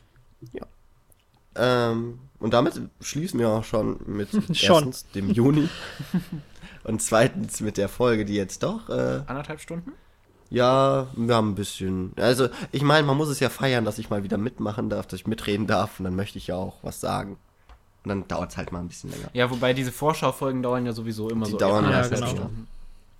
Ähm, wir hoffen, wir haben euch so ein bisschen die Appetizer gereicht für die nächsten Kinomonate, dass ihr auch fleißig die Tickets löst, ähm, damit immer bessere Filme im Kino laufen. Ja, also wir kriegen davon kein Geld, wenn ihr jetzt im Kino Karten kauft, nur nee. das mal zu sagen. Wir würden Schade nur eigentlich. Geld bekommen, wenn ihr uns flattert oder einen Amazon-Link auf unserer Seite mal anklickt und vielleicht irgendwas bestellt. Oder uns einen Brief mit Bargeld schickt. Oh, das wäre auch gut. Ja. Nehmen wir gerne. Oder könnt ihr uns auch äh, irgendwas überweisen oder ich, so. Ich finde, die fünfhundert-Euro-Scheine haben eine sehr schöne Farbe. Ja. Aber du magst ja auch die fünf-Euro-Scheine, das sagt irgendwie überhaupt nichts über dich aus. Richtig. Ist egal, ich mag die. Gut. Äh, ja, ihr dürft uns weiterhin bei iTunes bewerten, ihr dürft da weiterhin kommentieren, ihr dürft auf unserem Blog, das finde ich auch sehr schön, es gibt immer mal wieder Kommentare. Wir haben jetzt die Komödienliste zu Ende gebracht. Äh, vielleicht ist da auch was für euch dabei, wenn ihr gerne lacht oder es lernen wollt. Dann hört ihr aber nicht diesen Podcast, wenn ihr gerne lacht. Nicht bis zum Ende. Nee. Ähm, ja, haben wir einen Film aus, aus unserem Raster fallen lassen, den wir unbedingt hätten erwähnen müssen und den wir jetzt nicht erwähnt haben. Dann liegt das daran, dass wir einfach jetzt schon überzogen haben. Ja, aber dann äh, könnt ihr es trotzdem uns wissen lassen. Genau. Und ansonsten wünsche ich eine schöne Woche mit Filmen. Und nicht nur der Jan tut das, sondern ich glaube, der Daniel und ich tun das gleichermaßen. Aber sicher auch. Doch. Aber ich wollte euch nicht, ich wollte nicht für euch sprechen. Ja. Na gut. Nur über euch. Dann äh, schließen wir das jetzt, ne? Sonst genau. zieht sich das noch ewig. Richtig. Also dann bis nächste Woche und viel Spaß im Kino. Tschö, tschö. Uh. Tschö. Ciao.